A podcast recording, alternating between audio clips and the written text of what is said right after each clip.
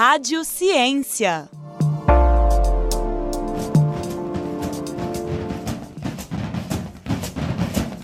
Olá, eu sou Glaucio Santos e hoje no podcast Rádio Ciência vamos conversar com a professora doutora Vânia de Fátima Noronha Alves. Ela é graduada em Educação Física e doutora em Educação pela Universidade de São Paulo. Atualmente é professora no Departamento de Educação e no Departamento de Educação Física da Pontifícia Universidade Católica de Minas Gerais. A sua área de concentração de pesquisa é Educação Escolar, Políticas e Práticas Curriculares, Cotidiano e Cultura. Vamos debater também com a professora doutora Vânia a pesquisa que ela realizou pela PUC Minas, Histórias, Histórias e Memórias dos Negros do Rosário na Rota dos Diamantes da Estrada Real em Minas Gerais. Ela analisou e identificou os grupos de congado na Rota dos Diamantes de acordo com aspectos históricos, sociológicos, culturais, religiosos e turísticos. Além disso, ela desenvolve pesquisa também na área do lazer, discutindo jogo, brincadeira e festa. Professora Vânia, seja muito bem-vinda ao podcast Rádio Ciência. Ai, prazer todo meu, muito obrigada pelo convite. É uma honra estar aqui com você. Em seu relatório de pesquisa Histórias, Histórias e Memórias dos Negros do Rosário na Rota dos Diamantes, você destaca que em Minas Gerais encontra-se um catolicismo sincrético, com forte tradição que se desdobra em festas como a do reinado. O que seria este catolicismo sincrético que se desdobra então em festas como a do reinado, professora? Eu queria primeiro destacar que a pesquisa tem o nome de História com H e Histórias, exatamente para a gente fazer o um movimento do que seria saber popular e um conhecimento é, produzido né, com base na, na leitura, na escrita e talvez na ciência. Então, acho que isso é interessante, porque nós encontramos várias histórias né, de coisas vividas e vivenciadas pela população que compõem todo esse cenário. Quando a gente fala de um catolicismo sincrético, a gente está querendo dizer dessa mistura de religiosidades que compõem a manifestação do Congado. É um catolicismo reinventado. Tem aquela história que os, dos negros que não podiam vir para o Brasil e fazer a adoração, os rituais, os cantos, as danças, as festas para os seus santos lá do país de origem, dessa África mítica né, que a gente é, tem aí na nossa cabeça. E aí, quando eles vêm para cá, eles apropriam de algumas manifestações do catolicismo, mas eles não fazem o que o catolicismo pede. Então, é, em vários momentos a gente percebe isso na, na manifestação. Né? É, precisaria falar um pouco mais sobre a manifestação. E então, quando a gente tem é, a, a manifestação baseada em três momentos, que é o momento do fundamento, da manifestação e do sacramento, a gente percebe nitidamente como que esses congadeiros, essas pessoas que vivem essa manifestação, eles têm em algum momento lá do fundamento os rituais para os pretos velhos, para os orixás e ao mesmo tempo que eles estão depois louvando Nossa Senhora do Rosário. E é muito interessante que eles mesmos falam assim: uma coisa é uma coisa, outra coisa é outra coisa. E no momento que eles estão com os orixás e com os pretos velhos, eles estão fazendo uma é, religiosidade. No outro momento que eles estão louvando Nossa Senhora do Rosário, é outra. Mas são as mesmas pessoas. Né? Então a gente percebe nitidamente como que isso é, flui né? Ele é, é, circula de uma manifestação para outra e constrói uma nova. É, eu acho que isso é que é o mais legal na manifestação do Congado. É uma reinvenção que não é mais o que era deles antes e também não é o que o português quis incutir na cabeça deles. Nos festejos, em sua estrutura organizacional, quais são os aspectos simbólicos e significativos que representam as nações africanas e seus reinos sagrados? Essa pergunta é uma palestra, tá? Por favor. então, essa pergunta ela é a principal quando a gente fala da manifestação do Congado, porque simbólico é tudo. É, a manifestação é simbólica e ela é fundada num mito. E o mito de origem é o mito de Nossa Senhora do Rosário, que é o mito da Grande Mãe. E nesse mito, a gente vai perceber todos os elementos simbólicos e arquetípicos que compõem a manifestação. E isso foi é, o que eu estudei no, no, meu doutorado, que é a, a tese que eu apresentei, vai fazer exatamente essa análise. Então, eu acho que rapidamente a gente pode falar sobre o mito, que é aquela história de que o negro que veio para o Brasil e foi escravizado, ele é, sofre muito, né? Ele vive em condições desumanas. E aí, num dado momento, alguém encontra uma moça na água. Essa água pode ser um rio, pode ser uma praia, pode ser algum outro lugar, pode ser até às vezes uma rocha, uma grota, uma coisa assim.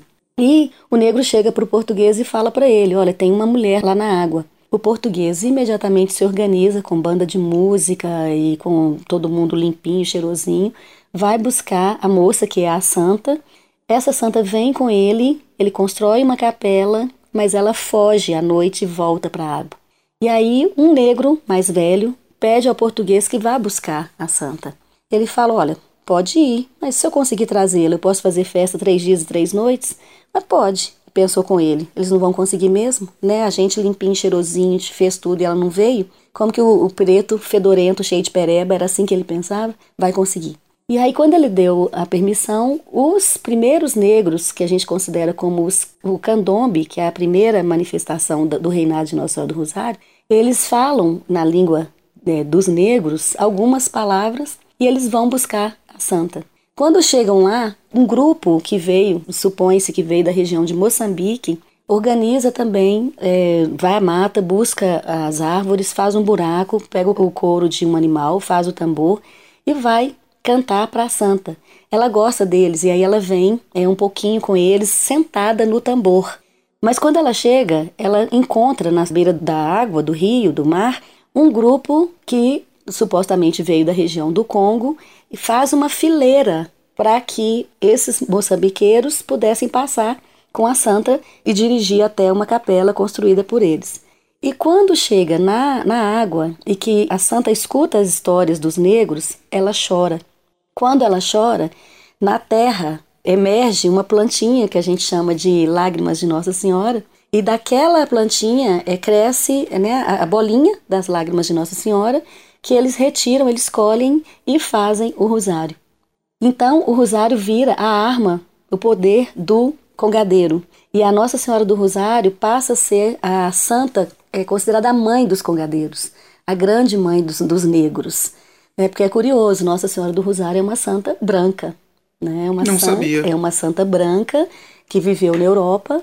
Quando ela vive essa história, ela passa a ser considerada a mãe dos negros. Então tudo isso aí é simbólico.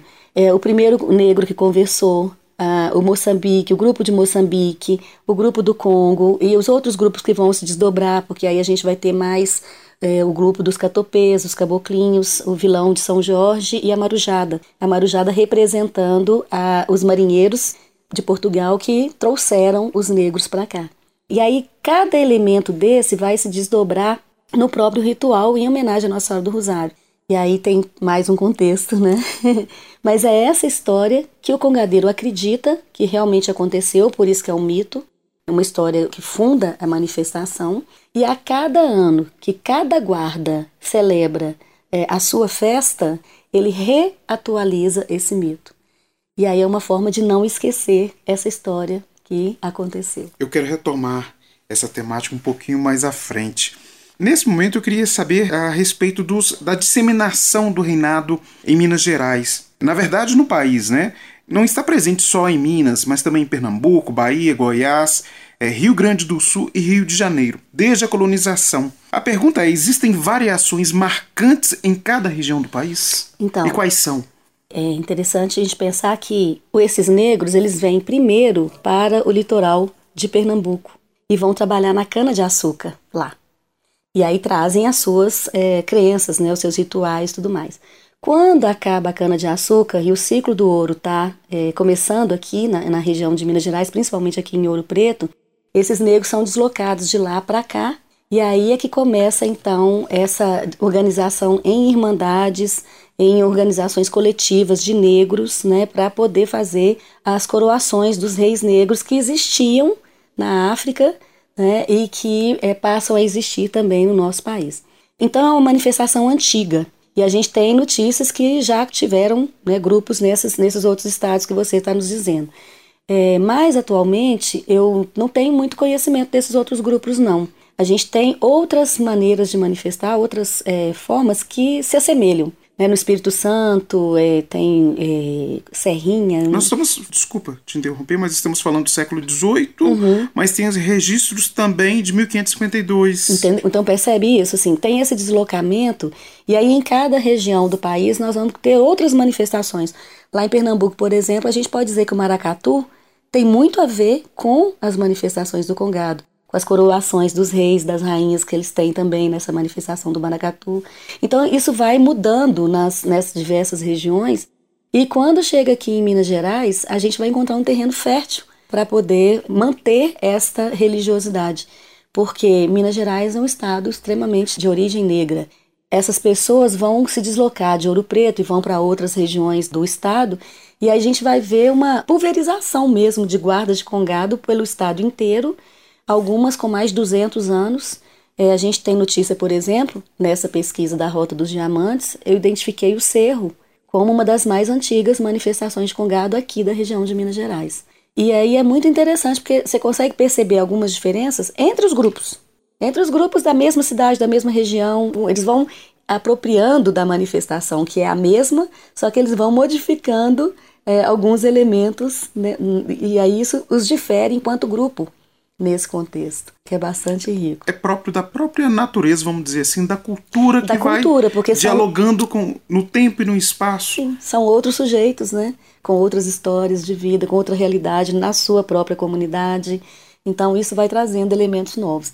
E quando você falou aí do simbólico, né, naquela pergunta anterior, a gente vai perceber que tem alguma coisa na estrutura da manifestação que se mantém o tempo todo. Então, uma delas é a coroação dos reis negros. E a coroação é dar um poder para é, pessoas da comunidade de ser aquele que, naquele momento, na hierarquia entre eles, ocupa um, um outro lugar. Como é que você identifica um rei? Fácil, né? O rei tem uma coroa, tem um manto e tem um bastão. Então, são símbolos que, que permanecem na manifestação.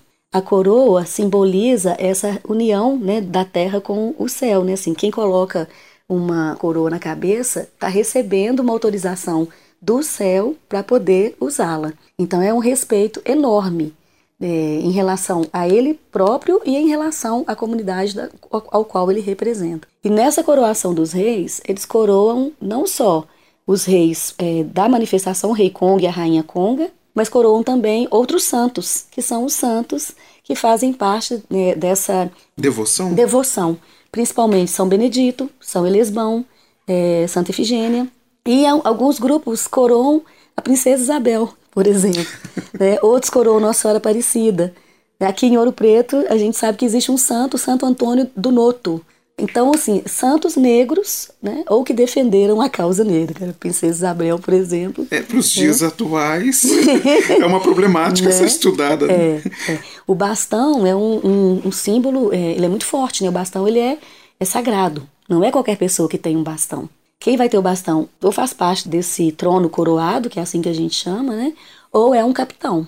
E o capitão é aquele que detém um saber maior sobre a própria manifestação diante do seu grupo. E é ele quem vai organizar todo o ritual, toda, né, todo momento de festa, enfim, toda a história daquele grupo. Né? Então a gente vai trazendo os símbolos, tá vendo?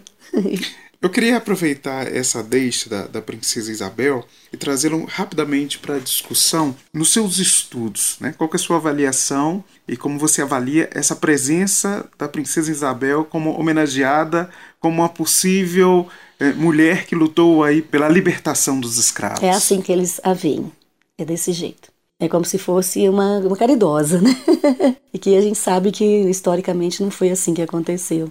É, mas na manifestação é desse jeito mesmo. Eles pensam assim. É possível dizer quantos grupos existem no Brasil? Existe uma catalogação em relação a isso? E também em Minas Gerais? No Brasil não consigo te dizer não. Mas em Minas Gerais a gente tem uma federação dos congadeiros. E essa, eles têm sede em Belo Horizonte, não sei como é que está atualmente, mas a gente tem uma estimativa de mais de 500 grupos de congado em Minas Gerais. Só em Belo Horizonte a gente deve estar em torno de 40 grupos, na capital, em Belo Horizonte.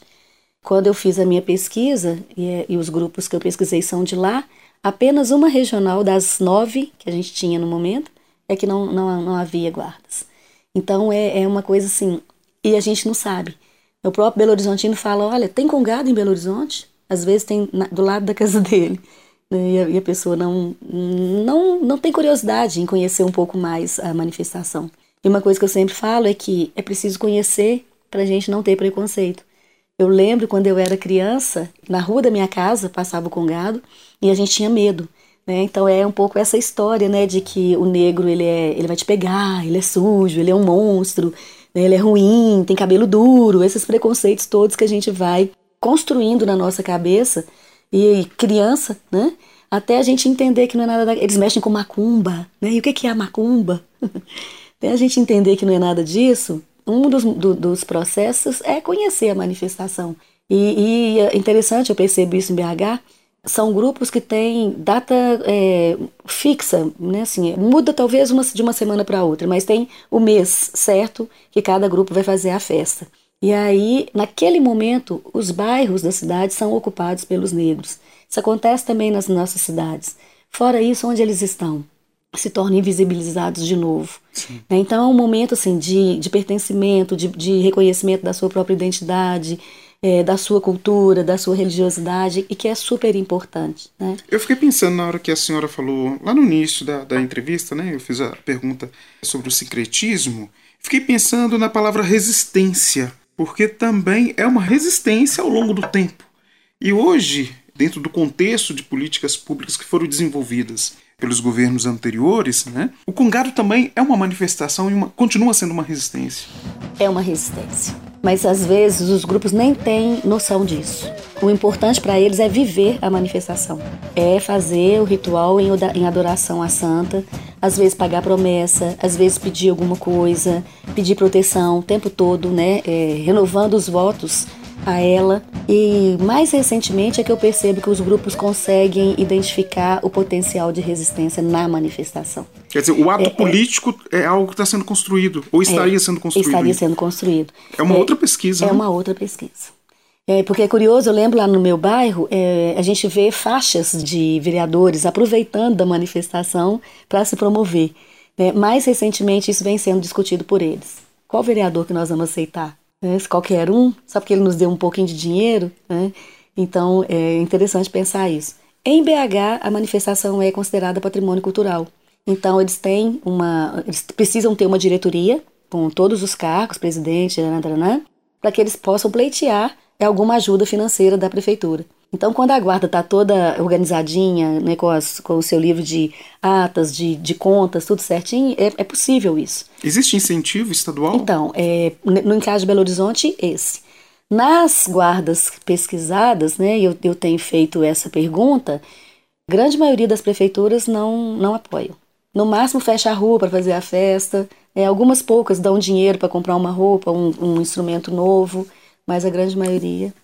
O incentivo, é, então, está no âmbito municipal é. mesmo. Existe uma hierarquia entre grupos ou eles estão todos na, na, no mesmo patamar dentro da própria cultura, da própria resistência, da própria identidade? Não, não tem hierarquia não, porque todos estão vivendo a mesma manifestação. O que existe é um grupo que é mais velho do que o outro, já tem muito tempo, muitos anos de, de construção, é, de histórica mesmo, e aí um grupo que tem a sede, né, que tem o seu, sua igreja, sua capelinha, e um outro grupo que está começando, e a gente vê que tem está é, tá se iniciando na, na manifestação, começando a aprender os fundamentos, o mandamento e o sacramento, né, e aí eles respeitam os mais velhos, porque eles entendem que é como se fosse um griot mesmo, né, que esses mais velhos é que detêm o conhecimento é, da manifestação. Inclusive, muitas delas, muitos, muitos conhecimentos são considerados segredos não são repassados para qualquer um. É, é extremamente complexa. É muito interessante. É muito complexo. Quanto mais você estuda, mais você sabe que não sabe nada do Congado. E tem sempre uma pergunta a mais para fazer.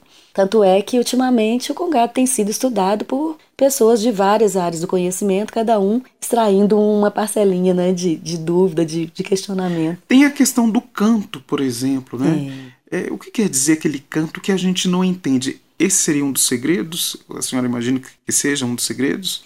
Existe alguma, alguma gravação, alguma explicação, algum estudo específico? É, o segredo está mais no fundamento da manifestação. Que é aquela conversa que os negros tiveram, os primeiros negros mais velhos tiveram com a santa. Ah, Ali sim. que está a base da manifestação como um todo.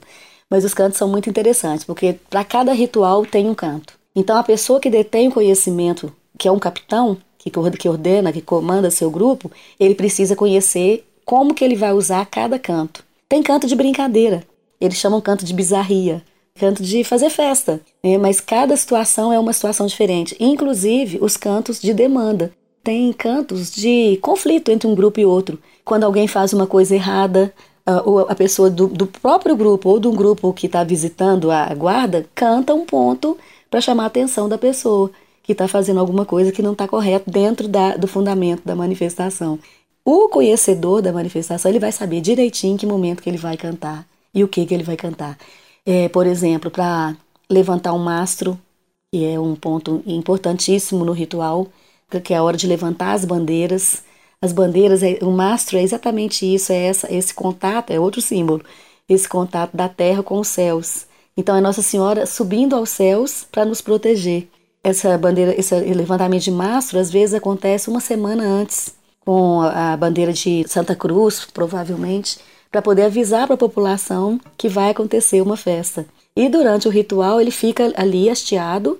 Normalmente são três mastros, Nossa Senhora do Rosário, Divino Espírito Santo, às vezes, Santa Efigênia, esses santos todos. E só no final da festa, três dias depois, é que ele vai ser, é, vai descer os mastros. Momentos sempre muito tensos, momentos sempre, sempre de muita fé, de muita devoção. É, então, é, para tudo isso tem um canto diferente o canto para a pessoa alimentar. Né? O canto de chegar na casa que vai servir o, o, almoço, que é um ritual maravilhoso, né? De partilha. Não existe festa de congado sem partilha. Nesse momento, eles cantam para chegar na casa. Depois que eles almoçam, eles cantam para agradecer o que foi servido para eles. É engraçado, porque é eu tenho muito, uma, eu muito tenho uma, eu tenho uma memória muito interessante sobre o Congado, e é de um distrito de Rio Piracicaba. Sim, conheço demais que fica pertinho de João Molevade, que é minha cidade natal. E eu me lembro de algumas festas que realmente muita gente participando e uma grande refeição para todas as pessoas. É uma memória de infância, né? E é isso que acontece até os dias de hoje. O rei festeiro tem esse papel de proporcionar a festa. Ele vai bancar a festa. Em alguns lugares, o rei festeiro é sempre um branco, que supõe-se que é ele que tem o dinheiro, que teria o dinheiro. Mas as festas sempre são coletivas sempre. Então o rei festeiro ele vai bancar sim uma parte da festa, mas a comunidade inteira se envolve para pedir na, na mercearia próxima, no açougue, etc. E é isso que faz a festa acontecer. É, é muito comum a gente ir em festa que tem mil pessoas para almoçar. Nossa. E todas as pessoas almoçam. Você participa Participo. ativamente? Eu sou rainha do congado. eu ia chegar nessa parte. então já vou lascar a pergunta. Por que o interesse pela pesquisa tendo todas essas festas, né? Como objeto de pesquisa. Quando que começou essa relação com o congado? Eu já te falei que na minha infância eu via o congado na porta Sim. da minha casa. Minha, minha mãe gostava muito das festas. E eu, quando fui fazer o mestrado, eu fui estudar os jogos e as brincadeiras dos índios Machacali. Foi uma pesquisa muito bonita também. Mas como eu sou estudiosa da área do lazer, faltava estudar a festa. E eu pensei, eu não preciso andar 14 horas, né, 800 quilômetros, para ir ver uma festa lá no, na comunidade Machacali, se eu tenho uma aqui na minha janela. E é literalmente na minha janela. E aí eu fui, é, manifestei o interesse de conhecer a festa um pouco mais. Eu tinha me desligado disso, né, da infância até a vida adulta. E um dia eu sou vizinha do Maurício Tizumba e sou amiga dele, né, de, de muitos anos. Eu fui a uma festa. A mãe dele havia falecido e eles fizeram uma festa em Lagoa Santa para homenagear a mãe dele, que era uma mãe de santo, né? E aí nessa festa nós levamos algumas pessoas conosco. E uma senhora ficou me observando o dia inteiro. No final do dia ela falou comigo assim: "Eu quero te fazer um convite. É, você quer ser a nossa rainha festeira lá do bairro Aparecida?" Eu comecei a chorar na hora. Comecei a chorar. E nesse momento meu marido chegou que está chorando? Eu falei, olha, nós estamos sendo convidados para ser reis da festa. Eu não fazia ideia do que, que significava isso. Eu não sabia o que, que, que viria depois. Muito trabalho, certamente. Muito trabalho. E aí eu falei, eu topo. Meu marido falou, eu topo, topamos. Eu participei primeiro da festa como rainha festeira e uma curiosidade enorme, porque tudo era novidade para mim. É, o olhar de pesquisadora já começa a pular, né? E eu ia perguntando para fiscal da guarda que me acompanhava, o que, que, era isso, o que, é aquilo, o que, é aquilo, o que, é aquilo. Dessa experiência surgiu minha, o meu interesse pela pesquisa no doutorado. Que aí, né, a gente terminou o doutorado e tal. No final da, da, da pesquisa, eu resolvi estudar a Estrada Real. Estava naquele momento que a Estrada Real estava... Era um boom, né? Era um boom, né? O turismo. De, e queria, divulgação, é, investimento. Um produto turístico, não sei o que lá mais e tal. Eu fiz esse projeto para mapear as guardas na Estrada Real. E aí eu começo é, por Diamantina, a Rota dos Diamantes, venho até aqui Ouro Preto. Para isso eu conto com o financiamento do CNPq e com a participação de alunos bolsistas lá da, da PUC Minas, e a gente faz esse primeiro percurso. Depois eu consigo mais uma bolsa, mais um financiamento lá da própria universidade, e eu faço Ouro Preto ao Rio de Janeiro, a Paraty. E é curioso isso, porque esse, esse, percurso, quando chega em Barbacena, nós não conseguimos informações de outras cidades, Santos Dumont, Juiz de Fora ou, ou outras, que é, tenham guardas. Então ali a gente parou em Barbacena. Numa outra proposta, eu fiz o caminho de Sabarabuçu, que é 360, Ouro Preto a Ouro Preto, passando por é, Nova Lima, Caeté, Santa Bárbara, Barão de Cocais, e faz até chegar aqui de volta. E agora eu estou fazendo a última etapa, então já são quase 10 anos dessa pesquisa, de Ouro Preto a Aparecida do Norte e Cunha, né, que é a última cidade da rota do Caminho Velho da Estrada Real. E quem está financiando essa etapa agora? Essa etapa quem está financiando é a FAPEMIG. É, eu tive uma, uma aluna bolsista e é, contei com a participação da pesquisadora daqui de Ouro Preto, né, a Amanda Melissa. É, eu queria falar agora especificamente é, da história de Chico Rei, né, que tem essa relação é, direta com a cidade de Ouro Preto, né, escravo, é, no século XVIII. Em sua pesquisa, é, o que, que os entrevistados disseram sobre a atuação dele no período da escravatura? É muito curiosa essa pergunta, porque Chico Rei não é muito reconhecido é, entre as guardas lá de Belo Horizonte. E nessas guardas da Estrada Real, principalmente aqui em Ouro Preto, aqui a gente escuta né, várias pessoas falando sobre Chico Rei, mas não, não, sai muito daqui não. Quando eu fiz o meu trabalho, eu percebi que era, um, era como se fossem dois mitos fundantes o mito de Nossa Senhora do Rosário e o mito de Chico Rei.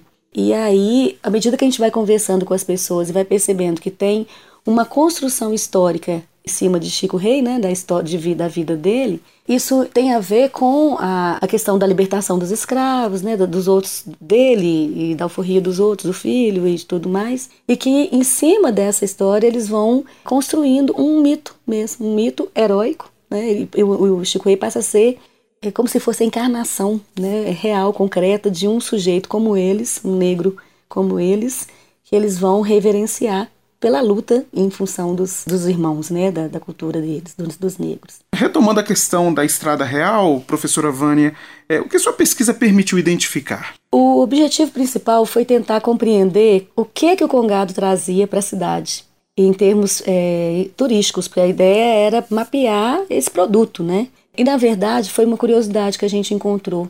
As cidades elas não estão muito preocupadas com, com a manifestação. Aí olha o símbolo de resistência. Os congadeiros fazem a manifestação, mantêm, mas as cidades, de um modo geral, algumas até que sim, é, não reconhecem isso. Às vezes nem coloca no calendário de festas da, da cidade, é, não contribui com a guarda.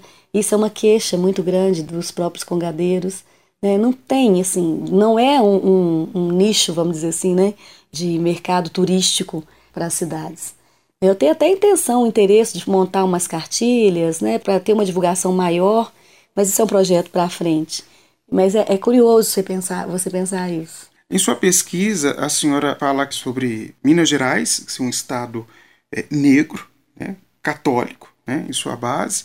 Inicialmente a senhora é, trouxe essa questão, e minha pergunta é a questão do estereótipo que o congadeiro enfrenta, que ele tem aí nesse senso comum, tem a ver com essa invisibilidade? Porque aonde que eu quero chegar com essa pergunta? A Igreja Católica dialoga bem com essa expressão, porque em muitos espaços, setores da igreja, é visto mesmo o congado como algo ligado à macumba. Esse campo de tensão está relacionado a isso? A senhora trabalha com essa hipótese ou chegou a algum tipo de conclusão nesse sentido? É o duplo preconceito, né? Com, com os congadeiros e com os macumbeiros, né? Porque não, não tem nada a ver. É muito interessante. O congadeiro, ele não é bem aceito na Igreja Católica de um modo geral. Não são todas as igrejas que abrem as portas. A ponto de existir um lamento. Tem uma música que conta de, em forma de lamento, como que isso acontecia. Os negros levavam os senhores e as sinhazinhas para a igreja, elas entravam e os negros ficavam de fora. Os padres fechavam a porta das igrejas e os negros não entravam. É muito recente é, a abertura da Igreja Católica para o Congado. Em muitas comunidades, e a gente vê isso muito lá em Belo Horizonte, não são todos os padres que aceitam. Então é muito comum você ver um mesmo padre fazendo várias festas ao longo do ano, porque aquele apoia a manifestação, gosta, entende, reconhece, mas não é uma coisa muito comum. É, tem algumas comunidades que fazem as festas na rua, inclusive com a missa na rua, a missa em aberto, porque a igreja não, não recebe. Está mudando lentamente, mas é um processo histórico. Né? O negro não entrava na igreja. A partir de sua pesquisa, o Congado permanece vivo no Brasil, professora Vânia, e em Minas Gerais. Tem conseguido gerar novos adeptos? No Brasil, eu não, saberia te dizer, mas em Minas Gerais, com certeza. Eles têm uma preocupação muito grande com a continuidade da manifestação.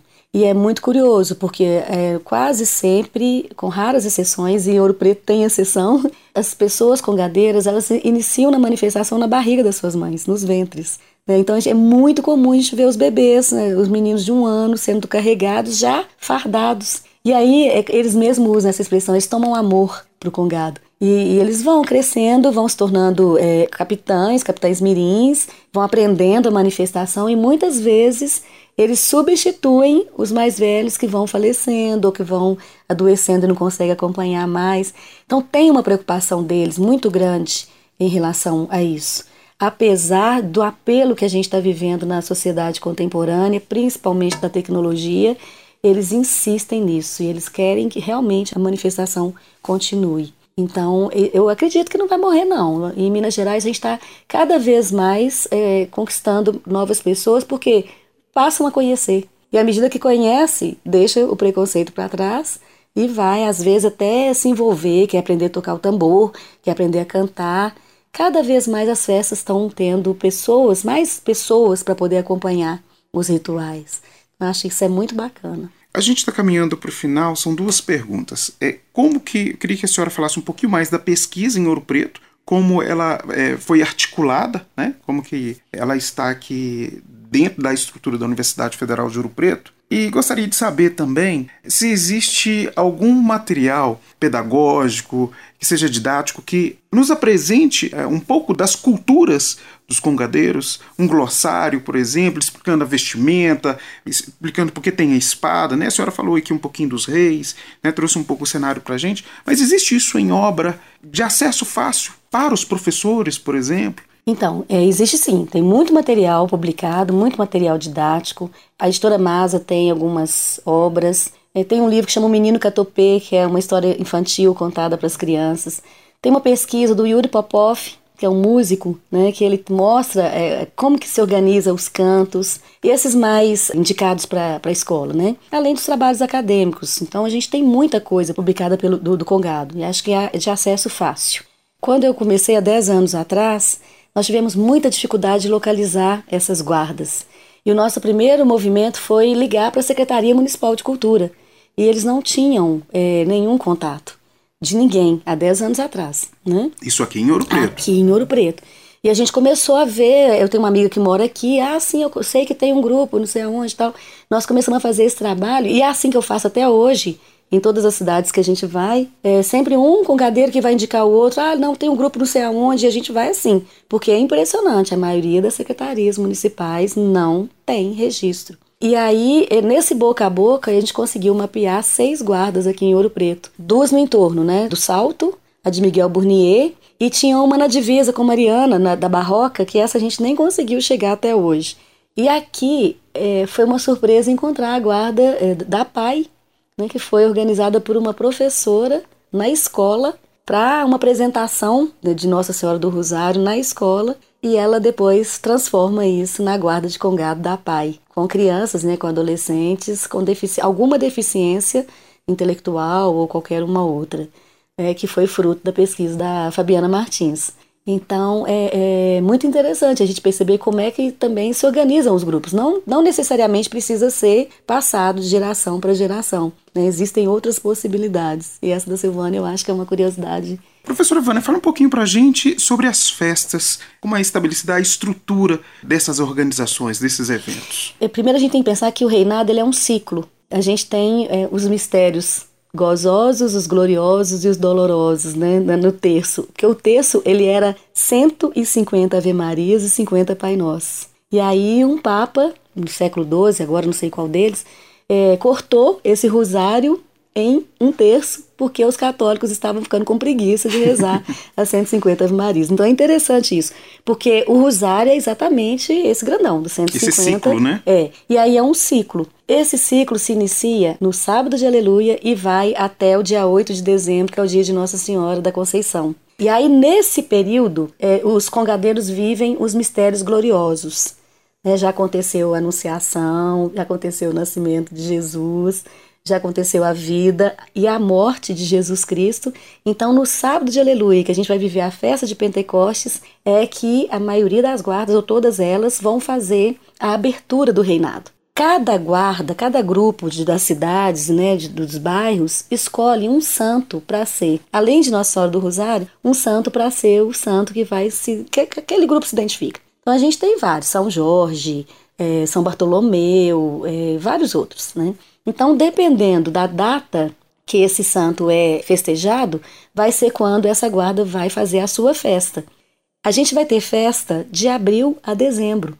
O dia de Nossa Senhora do Rosário é dia 7 de outubro. Muitas guardas fazem a festa no dia 7 de outubro. É muito, muito grande o número. Mas outras festas vão fazendo ao longo do ano. E o que acontece? As guardas convidam as outras para participarem da sua festa. Quanto mais gente tem na festa, melhor ela fica. E aí oferecem as músicas, alimentação e etc, né?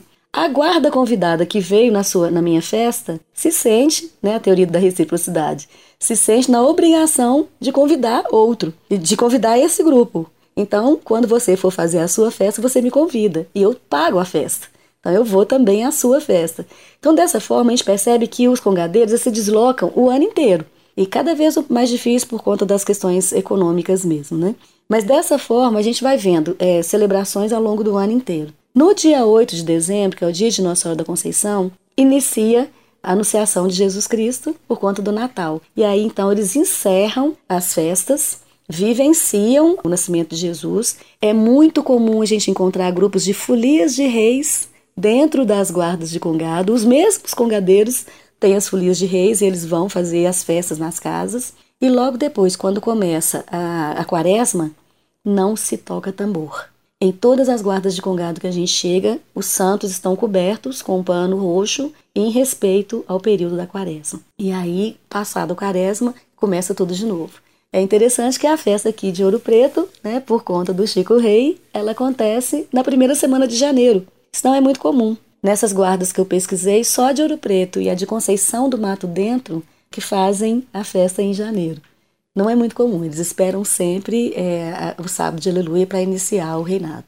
E tem uma estrutura, né? É, são três dias de festas, acontecem a cada momento um ritual diferenciado.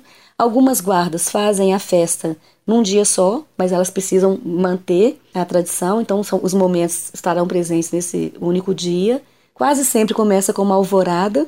Alvorada, os congadeiros saem 4 horas da manhã, 5 horas da manhã, andando pelas ruas e fazendo é, como se estivessem abençoando as encruzilhadas, pedindo proteção para que nada aconteça na festa, soltando foguetes, cantando, etc. Né? E aí inicia-se a festa com o levantamento dos mastros, com as danças, os cantos nas ruas, os banquetes coletivos, depois a missa, a procissão. Sempre vai ter uma procissão com os santos negros depois a descida do mastro e aí é, o agradecimento por terem vivido a festa nesse ano e o pedido para que ano que vem eles estejam lá de novo. Para a gente fechar então a nossa entrevista, o bate-papo tá ótimo. É, mas fica a dica de leitura, né? A senhora já apresentou aí algumas dicas. Eu queria que a senhora falasse um pouquinho sobre este livro, que fica também como dica é, para quem está nos acompanhando. então, é o livro da minha tese, né? Eu, eu dei o título de Raços de África no Brasil, Práticas Educativas do Reinado de Nossa Senhora do Rosário, que foi produzido pela Masa Editoras, né, e é fácil de localizar porque tem uma circulação boa essa editora. É, vale a leitura. Ok. Professora, muito obrigado pela sua participação aqui com a gente no podcast Rádio Ciência da Rádio FOP. Foi uma delícia conversar com a senhora e também conhecer um pouquinho mais sobre as histórias, histórias e culturas dos congados. Ah, muito obrigada, eu que agradeço e estou à disposição. Agradeço também ao amigo e professor Marcos Vinícius Fonseca, do Departamento de Educação da UFOP, que contribuiu com a intermediação para que houvesse esse nosso encontro. Com produção de Marina Martins, o podcast Rádio Ciência fica por aqui. E se você curtiu o episódio de hoje, confira outras produções no site radio.fop.br ou acesse as redes sociais no Facebook Rádio FOP e no Instagram arroba Rádio FOP.